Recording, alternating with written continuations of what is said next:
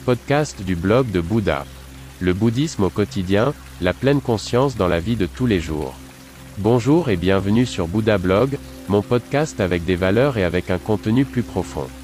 Votre canal pour les thèmes bouddhistes, la pleine conscience et la méditation. Je m'appelle René et je suis très heureux que vous soyez là. Pendant de nombreuses années, j'ai vécu dans un temple en Chine, j'ai été ordonné moine, j'ai étudié les arts martiaux et la philosophie du prince indien. C'est pourquoi j'ai créé ce podcast. Veuillez visiter mon site web, vous trouverez l'accès en bas de la description de ce podcast. Bonne écoute. Diogène était-il bouddhiste? Diogène était un philosophe grec qui prenait la doctrine de l'absence de besoin, c'est-à-dire le contraire total de la société de consommation actuelle. Selon lui, l'homme ne devait désirer que les choses élémentaires. Le savant considérait tout ce qui allait au-delà comme inutile, et il rejetait les conventions extérieures, comme le mariage.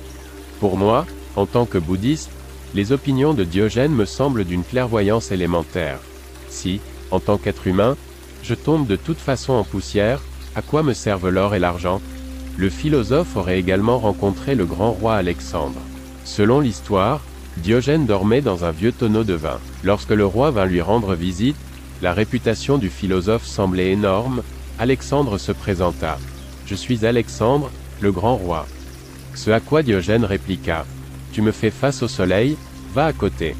Eh bien, moi aussi, je vois tous les jours beaucoup de gens au soleil, mais pas de roi. Le mode de vie radical de Diogène, y compris sa réponse sévère au roi, présente des similitudes avec l'enseignement du Bouddha. Le Bouddha historique n'est pas le seul à avoir atteint l'illumination, des personnes extraordinaires avaient déjà atteint cet état avant, et après, lui et l'ont encore fait.